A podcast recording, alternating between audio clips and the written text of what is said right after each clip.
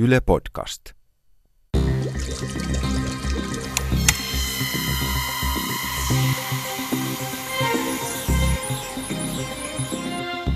Tiede Ykkönen. Extra. Huono työmuisti hankaloittaa niin oppimista kuin muutakin elämää.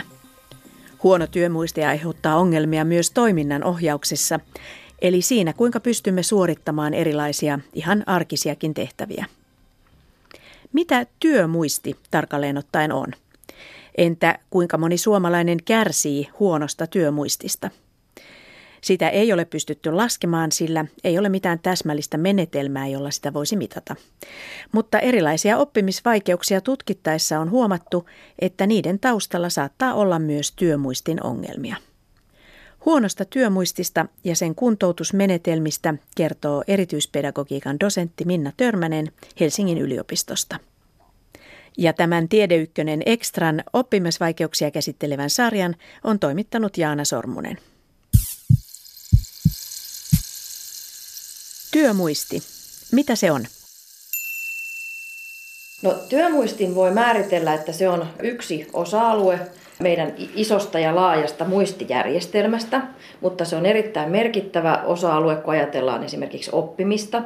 Ja useastihan me jaetaan muistijärjestelmää tietyllä tavalla siihen lyhytkestoiseen muistiin ja pitkäkestoiseen muistiin. Ja sitten työmuisti on tietyllä tavalla sen lyhytkestoisen muistin yksi osa-alue, joka on siinä sitten semmoinen prosessoija, joka prosessoi sitä tietoa, millä tavalla me saadaan sitten siirrettyä se tieto sinne pitkäkestoiseen muistiin. Mutta työmuistin on niin kapasiteetiltaan se on rajattu ja se kestää vain tietyn aikaa. Ja semmoinen erittäin hyvä niin kuin verbaalinen esimerkki, mitä työmuisti tarkoittaa, niin on tämä, että se on tämmöinen niin kuin muistilappu, post-it note meidän muistijärjestelmässä. Eli se tietyllä tavalla sen voi ottaa käyttöön ja niitä voi itse asiassa olla aika montakin postit-loppua pöydän päällä siinä meidän muistijärjestelmässä ja muuta. Ja mietitään, että millä tavalla jokin asia, millä tavalla sitä ruvetaan prosessoimaan. Tai sitten esimerkiksi semmoinen esimerkki, mikä on hirveän hyvä matematiikasta, kun lapsi ratkaisee tunnilla matematiikan tehtävää esimerkiksi, niin minkälaisia erilaisia operaatioita siellä on, jos lasketaan, että pitää olla ensin miinuslaskuja ja pluslaskuja ja pitää muistaa aina, että mitä siinä edellisessä tilanteessa oli, jotta päästään sitten siihen esimerkiksi loppusummaan, vähän pidemmissä esimerkiksi lausekkeissa.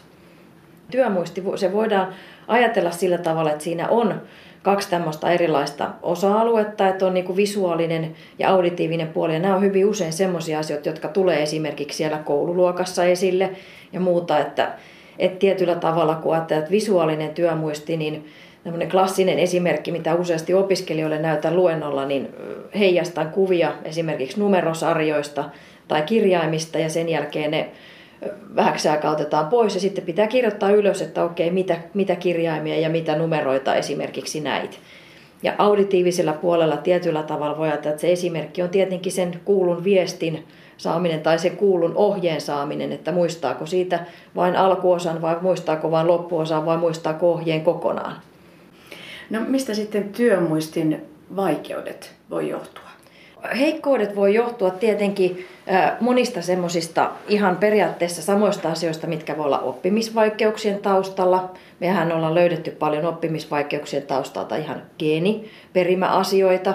Tai useimmin sanotaan, että pitää olla monta erilaista tekijää, jotka ovat oppimisvaikeuksien taustalla. Että on sitä taipumusta ja sitten jonkunnäköinen tilanne tulee, jonka takia sitten tietyllä tavalla ollaan siinä, siinä vaikeudessa ja muuta, mutta et heikkous voi johtua tietenkin siitä, että tietyllä tavalla siellä aivoissa ää, niin se tiedon prosessointi ei toimi sillä tavalla, kun sen pitäisi toimia. Että onko se sitten, aika paljon on tutkimuksia ihan hermoverkkojen ja hermoston toiminnasta ja muuta, millä tavalla se on sitten aktivoitunut että onko sitten tapahtunut jotakin esimerkiksi synnytyksen aikana tai muuten siinä kehityksen aikana, mutta useimmitenhän nämä on semmoisia, että ne on sitten hyvinkin kehityksellisiä. Eli tietyllä tavalla sitten, kun sitä ihan luontaista treeniä, lapsi pääsee kouluun, lapsi pääsee päiväkotiin, niin sä rupeat harjoittelemaan niitä kykyjä, jolloin sitten tietyllä tavalla se työmuistikin ja se toiminnanohjaus koko aika kehittyy. Eli erittäin vaikea on vastata kysymykseen, että mistä, mistä kaikista ne johtuu, mutta tietysti aivokuvien perusteella on löydetty semmoisia aivoalueita, että missä se työmuisti aktivoituu ja millä tavalla se vaikuttaa. Ja tietenkin sitten, että jos siellä sitten on aivovammaa tai jotakin muuta rakenteellista ongelmaa, niin sieltä voi sanoa totta kai, että sellaiset ongelmat johtuvat. Työmuistivaikeudet voi johtua ihan periaatteessa erilaisista oppimisvaikeuksista, tai oikeastaan kääntäen voidaan ajatella, että työmuistiongelmat saattaa olla aika monen oppimisvaikeuden taustalla, mutta että se, että millä tavalla niitä, että joskus voi olla, että toisenlaiset oppimisvaikeudet niin kuin provosoi myöskin sitä työmuistin heikkoutta, mutta tietyllä tavalla se on aina semmoinen niin tiedon käsittelyn ongelma että puhutaan semmoista korkeimmista kognitiivisista prosesseista, mitkä, mitä ihminen prosessoi, ja siihen vaikuttaa monet asiat, mutta että se heikkous voi johtua erilaisista niin kuin ongelmavyyhdeistä. Ja tota, useasti puhutaan tämmöisestä kokonaisuudesta kuin toiminnan ohjaus, jonka yksi merkittävin osa-alue on työmuisti. Ja se yksi osa-alue siellä on inhibitio ja kolmas on tämmöinen kuin kognitiivinen joustavuus. Ja kehittyvä lapsi tarvitsee itse asiassa kaikkia näitä kolmea osa-aluetta, jotta pystyy kehittymään niin sosiaalisesti, kognitiivisesti kuin sitten motorisestikin. Ja tästä on aika paljon tänä päivänä erilaista tutkimusnäyttöä. Että näitä kaikkia kolmea eri osa-aluetta tarvitaan. Ja inhibitiokyvyllähän tarkoitetaan semmoista, että millä tavalla se käyttäytymistä pystyy säätelemään. Että ei esimerkiksi lähde jokaiseen häiriötekijään mukaan. Että tietyllä tavalla, että se tarkkaavaisuuskin pysyy suunnattuna johonkin. Esimerkiksi päiväkotiryhmässä, viskariryhmässä lapsi viittaa, hän jaksaa odottaa, että se lastentarhan opettaja antaa sen vuoron ja muuta, eikä sitten jää rupea huutelemaan heti vastausta ja muuta. Ja sekin on semmoinen kehittyvä, se saa olla kehittymätön siinä viskarivaiheessa se inhibitiokyky, mutta tota, se on semmoinen hyvä esimerkki. Tai sitten ihan aikuisilla useasti sanotaan inhibitiokyvystä, että tämmöinen kun ajetaan manuaalivaihteella. Sitä ei niinkään tarvitse miettiä sitä jalkojen ja käsien käsien niin kuin yhteispeliä, että tietyllä tavalla sitä käyttäytymistä pystyy koko aika ohjaamaan. Mutta nyt tietenkin sitten esimerkiksi kun ajatellaan oppimistilannetta, niin tämän inhibition pitää olla aika hyvin kytkyksissä nyt sitten siihen työmuistiin ja sitten vielä niin kuin kognitiiviseen joustavuuteen. Ja kognitiivisella joustavuudella taas tarkoitetaan semmoista, että pystyy keskittymään erilaisiin tehtäviin ja sitten tietyllä tavalla vähän vaihtelemaan niitä tehtäviä. Et esimerkiksi kun jos otetaan nyt taas esimerkki siitä viskari, eskari-ikäisestä lapsesta ja muuta, että kun he tekevät palapelejä, he pystyvät keskittymään siihen palapelin tekemiseen, mutta välillä pystyvät muuttamaan tarkkaavaisuutta siten, että katsoo, että aha, kuinka monta palasta tuolla on jäljellä. Ja rakentamaan sitä kokonaisuutta koko aika, vaihtamaan vähän sitä tehtävän laatua. Ja se on niin sanottua kognitiivista joustavuutta. Mutta mitään näitä oikeastaan kehittyvä lapsi ei voi tehdä ilman työmuistia. Eli työmuisti on nyt se tietyllä tavalla semmoinen keskus, keskusyksikkö siellä, joka määrittää sitä kaikkea toimintaa. Ja totta kai siinä, koska se on se, missä sitä tietoa käsitellään koko aika, niin silloin työmuistin avulla pitää pitää yllä sitä, että okei, mitäs mä olinkaan tässä nyt tekemässä. Mitä, mitä olinkaan, että erilaisia toimintoja ja muuta, mitä pitikään tehdä seuraavaksi. Miten huono työmuisti ilmenee? No toki voi tietenkin sanoa, että semmoinen, mikä, milloin useasti muutenkin huomataan niitä, niitä ongelmia, niin tota, kun se lapsi alkaa tulla siihen semmoisen normaalin opetustoiminnan piiriin ja muuta, että semmoinen, mikä sanotaan aina, että se helppo, helppo tapa huomata on se, että jos ei se lapsi ymmärrä jollakin tavalla ohjeita. Ja tämä nyt ei tietenkään tarkoita sitä, että, että jos ei ymmärrä ohjeita, että se olisi aina työmuistin ongelma, mutta silloin saattaa olla sellainen tilanne, se on yleensä semmoinen aika klassinen esimerkki, että kun opettaja antaa esimerkiksi yksi tai kaksi ohjetta peräkkäin, ja lapsi, jolla on työmuistin kanssa ongelmia, ja sitten ehkä vielä vähän laajemmin sen toiminnanohjauksen kanssa, niin niitä on vaikea toteuttaa niitä. Ja silloin se näyttäytyy opettajalle semmoisena tilanteena, että nyt tässä on jonkunnäköinen pulma, ja mitäs meidän kannattaa ruveta tekemään. Et totta kai pitää aina silloin katsoa, että onko kielellisessä prosessoinnissa ja onko se joku tämmöinen kielellinen ongelma, mutta että jos selkeästi nähdään, että on vaikea pitää muistissa ohjeita ja vielä sitten toimia niiden mukaisesti, niin voidaan ajatella, että se on semmoinen työmuistiongelma. Että periaatteessa ne jää aika hyvin haaviin tosiaan siinä, siinä alakoulun, tai sanotaan eskari, alakoulun niin kuin ensimmäiset luokat. Mutta tota, toiminnanohjauksessa sitten taas sanotaan, että siinä on hyvinkin semmoinen tota, puhutaan tämmöisistä kehityksellisistä huippuhetkistä, niin ne on neljän ja seitsemän ikävuoden välissä. Eli milloin meidän pitäisi aika paljon niitä myöskin harjoittaa.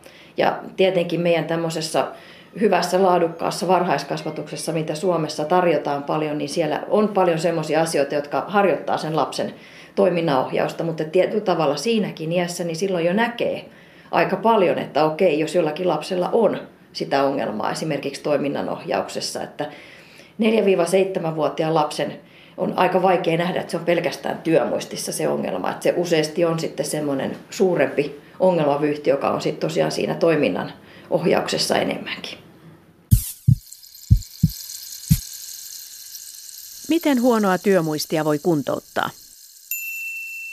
Siinä on itse asiassa, tämä on semmoinen tota, pähkinä, jota nyt sanotaan, että maailmanlaajuisesti hyvin paljon tutkitaan tällä hetkellä, koska nyt mä oon tietenkin puhunut enemmän, enemmän lapsista ja sen takia, kun on paljon tehnyt lasten ja kouluikäisten kanssa tutkimusta, mutta tietenkin työmuistin harjannuttaminen, aikanaan on ollut Bernin yliopistossa töissä, niin siellä oli paljon tämmöistä, että myöskin aikuisille suunnattua työmuistiharjoittelua ja muuta, koska se kuitenkin näkyy sitten aina meidän työnteossa, että mitä paremmin meidän työmuisti tietyllä tavalla prosessoi ja toimii, sitä tehokkaampia työntekijöitä me myöskin olemme ja meidän on vähän helpompi selviytyä niistä työtehtävistä. Mutta tota, lasten kanssa voi oikeastaan sanoa, että meillä on kaksi sellaista niin kuin pääsuuntausta ollut, että millä tavalla voidaan tota, niitä työmuistin tai toiminnanohjauksen ongelmia kuntouttaa. Ja toinen on ollut ihan tämmöinen aika perinteinenkin niin kuin erityispedagoginen menetelmä, että tietyllä tavalla ne ohjeistukset, mitä se opettaja antaa luokassa, niin ne, niistä tehdään vähän yksinkertaisempia. Eli jos tiedetään, että on hankala saada tai vastaanottaa kaksi, kolme ohjeistusta, niin sitten yksinkertaistetaan ja annetaan vain yksi ohje, sekin aika selkeästi ja aika hitaasti puhuttuna tai hitaasti esitettynä ja sitten käytetään tämmöistä monikanavaista menetelmää, että on nähdään ja kuullaan ja kirjoitetaan ja puhutaan, eli opettaja käyttää erilaisia menetelmiä. Tämä on periaatteessa tietenkin semmoinen menetelmä, mistä yleensä niin kuin hyötyy koko ryhmä. Eli yleensä silloin kaikille, kaikkien on helpompi ymmärtää esimerkiksi niitä ohjeita, mutta sitten taas on löydetty sellaisia tutkimustuloksia, että useasti sitten niin se lapsi ei opikkaan käyttämään se sen niin kuin työmuististrategioiden käyttö niin ei tietyllä tavalla kehity lainkaan, kun sitä tilannetta koko aika helpotetaan ja muuta. Et sen takia mieluummin onkin oikeastaan tämmöinen toinen suuntaus, mikä on nyt tämmöinen interventioiden käyttö, että käytetään semmoista kuntoutusta, joka selkeästi harjoittaa esimerkiksi sitä toiminnanohjausta tai työmuistia. Ja kun ajatellaan, että nämä on semmoisia taitoja, jotka meillä on sen oppimisen taustalla. Me tarvitaan paljon työmuistia ja toiminnanohjauksen taitoja esimerkiksi, jos on ongelmia lukemisessa tai kirjoittamisessa tai siinä tarkkaavaisuudessa – tämmöisiä tutkimuksia on löytynyt, niin sitten käytetään selkeästi semmoisia kuntoutusmenetelmiä, jotka spesifisti kuntouttaa juuri esimerkiksi sitä työmuistia. Tai juuri esimerkiksi niitä toiminnanohjauksen eri osa-alueita. Tietyllä tavalla sitä visuaalista työmuistia, jos tietää, että se ongelma on juuri sellaisessa, niin sitten harjoitella sitä enemmän. Ja sitten myöskin, sitten, jos on siinä kuulonvaraisessa, niin harjoitella sitä auditiivisen puolen, mutta silloin kannattaa aina olla tukitoimena se, että kannattaa aina käyttää sitä, mikä on se vahva alue. Et jos tietää, että selkeästi sillä auditiivisella puolella on sitä ongelmaa, niin silloin kannattaa tukitoimena aina olla sitten se visuaalinen esitys esimerkiksi jostakin. Niin silloin se tukee sen työmuistinkin ja sitten laajemmin tosiaan niin sen toiminnanohjauksen kehittymistä ja se, mitä tavalla sitä pystyy sitä kapasiteettia käyttämään. Että aika pieniäkin semmoisia lyhyitäkin, ää, tota, sanotaan, että muutamasta viikosta – parin kuukauteen esimerkiksi sen pituisia harjoitusjaksoja, jolloin sitten harjoitellaan, tehdään työmuistiharjoitteita esimerkiksi kolme kertaa viikossa, 15 minuuttia kerrallaan. Lapsi pelaa jotakin niin sanottua tietokonepeliä ja harjoittaa sitä työmuistiaan sillä tavalla. Ja sitten näistä tutkimuksista niin me ollaan aika paljon saatu semmoisia tuloksia, että sitten se näkyy, että se työmuisti paranee, mutta ollaan saatu näitä niin sanottuja siirtovaikutuksia myöskin, että on esimerkiksi matematiikan osaamisessa tullut parannusta tai muuten akateemisissa taidoissa. Ja tämänkin takia ollaan pystytty päättelemään, että mitä varten esimerkiksi toiminnanohjaus ja työmuisti ovat tärkeitä niin kuin oppimisen komponentteja, niin kuin taustatekijöitä. Ja mistä näitä interventioita voi, voi saada, missä näitä harjoitetaan? No siis periaatteessahan aikaisemmin on ollut aina semmoinen tilanne, että se on aika pitkälti ollut tietenkin psykologien psykologien tota, asia, jotka, jossa esimerkiksi kouluikäiset lapset on voinut tota, työmuistia tai tämmöisiä interventioita käyttää, mutta sitten tietenkin erityisopettajat, että erityisopettajien kaapit niin sanotusti ovat täynnä näitä erilaisia hyviä interventioita kouluissa. Ja, ja näissähän on tärkeää aina, että ne on tietyllä tavalla ikäryhmään sopivia ja sitten myöskin adaptoituvia. Ja me tietenkin tällä akateemisella puolella yliopistossa aina suositellaan, että kaikki interventiot jollakin tavalla sitten pohjautuisivat niin tutkittuun tietoon, että ne ei olisi tämmöisiä mutujuttuja, että nyt kun teet näin, niin tämä asia paranee tai muuta. Että, että tota, mutta et periaatteessa niin monia tuommoisia harjoitteita ja kuntoutusmenetelmiä on sitten saatavissa ihan, niitä voi ostaa netin kautta ja niitä voi ladata, ladata netin kautta tai sitten voi olla tutkimusprojekteissa mukana, jolloin sitten tota, esimerkiksi tämmöisiä tietokonepelejä voi, voi pelata kotona ja muuta. Ja tietenkin sitten joko niin, että on valmis maksamaan tai sitten, että saa olla tutkimusprojektissa mukana. Mutta näitä on erilaisia, että on tosiaan tietokonepohjaisia tai sitten on esimerkiksi ihan lautapelejä tai jonkun muunlaisia harjoitteita. Että, ja siinä tietenkin sitten aina psykologit ja erityisopettajat ja luokanopettajat ja aineopettajat auttaa oppilaita ja vanhempia, että minkälaisia asioita kannattaisi, kannattaisi harjoittaa ja minkälaisia kuntoutusmenetelmiä käyttää. Entä sitten aikuisilla? Onko aikuisilla samantyyppisiä keinoja harjoittaa sitä työmuistia? No on periaatteessa, että just nimenomaan työmuistiharjoitteita on aika paljon tämmöisiä tietokonepohjaisia. Ruotsissa on esimerkiksi kehitetty semmoinen Kong Aid, tietokoneperustainen harjoittelu. Sitten Amerikassa tai Pohjois-Amerikassa itse asiassa on aika paljonkin semmoisia erilaisia, erilaisia tota, harjoitteita ja Suomessakin meillä on muutamia, mutta tosiaan niin näissä aina kehottaisin, että niistä kannattaa etsiä, että siellä on sitä tutkimustietoa sitten taustalla, että et tietyllä tavalla ne aivojumpathan on tänä päivänä hyvin semmoisia suosittuja ja niitä halutaan tehdä ja niihin halutaan osallistua, mutta että, että tietyllä tavalla että ne olisi aina semmoisia, että on vähän sitä tutkittua tietoa myöskin siellä taustalla. Huonosta työmuistista kertoi erityispedagogiikan dosentti Minna Törmänen Helsingin yliopistosta. Toimittajana on Jaana Sormunen. Tiedeykkönen Extran oppimisvaikeuksia käsittelevän sarjan muissa osissa puhutaan lukivaikeudesta, matemaattisista oppimisvaikeuksista sekä hahmotushäiriöstä.